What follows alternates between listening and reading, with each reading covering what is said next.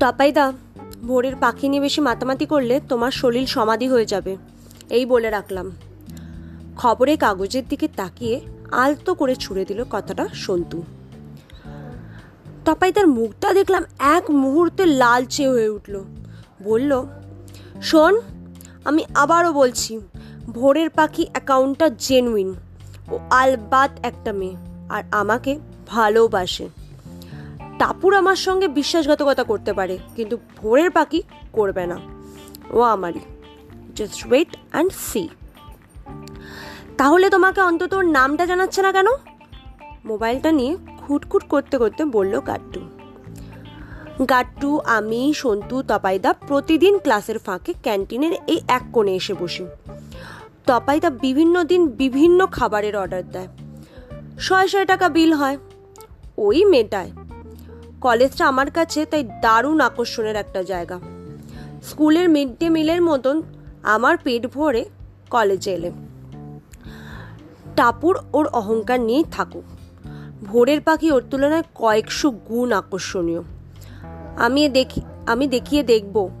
তোদের টাপুরের থেকেও হাজার মনোহরী মেয়ে আমার বর্ষিতে গাঁথে। বেশ রাগ আর আত্মবিশ্বাস মিশিয়ে কথাগুলো বলল তপাইদা।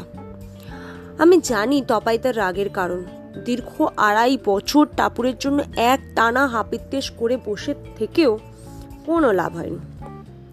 কথায় কথা একদিন তপাই তপাইদা বলেছিল, তোদের টাপুর কি নিজেকে ক্যাটরিনা ক্যাভ মনে করে নাকি? আমি জানি, তারপরে এমনই। পছন্দ না হলেও ও কারও দিকে তাকাবে না পর্যন্ত। এই অহংকারী দূরত্বটাই টাপুরের ঐশ্বর্য। এই তিন বছরে আমিও তো কম দেখলাম না ওকে। কেন জানি না, আমার এই চালচুলোহীন জীবনে কোথাও যেন আসন পেতে বসে আছে টাপুর। জানি একতরফাই ভালো লাগার মুক্তি হবে না কোনো দিনই আমার জরাজীর্ণ জীবনে ওসব আকাশ কুসুম কল্পনা, আমি জানি। তপাইদার মতো ছেলেদেরকে ওসব বিলাসিতা মানায়, তাও আমি জানি। তবু এগারোশো পঞ্চাশ টাকা দিয়ে কেনা মোবাইলটায় প্রথম যে নামটা সেভ করেছিলাম আমি, তা হলো টাপুর। যদিও কথা বা মেসেজ কোনোদিনই হয়নি, আর জানি সেটা সম্ভবও নয়।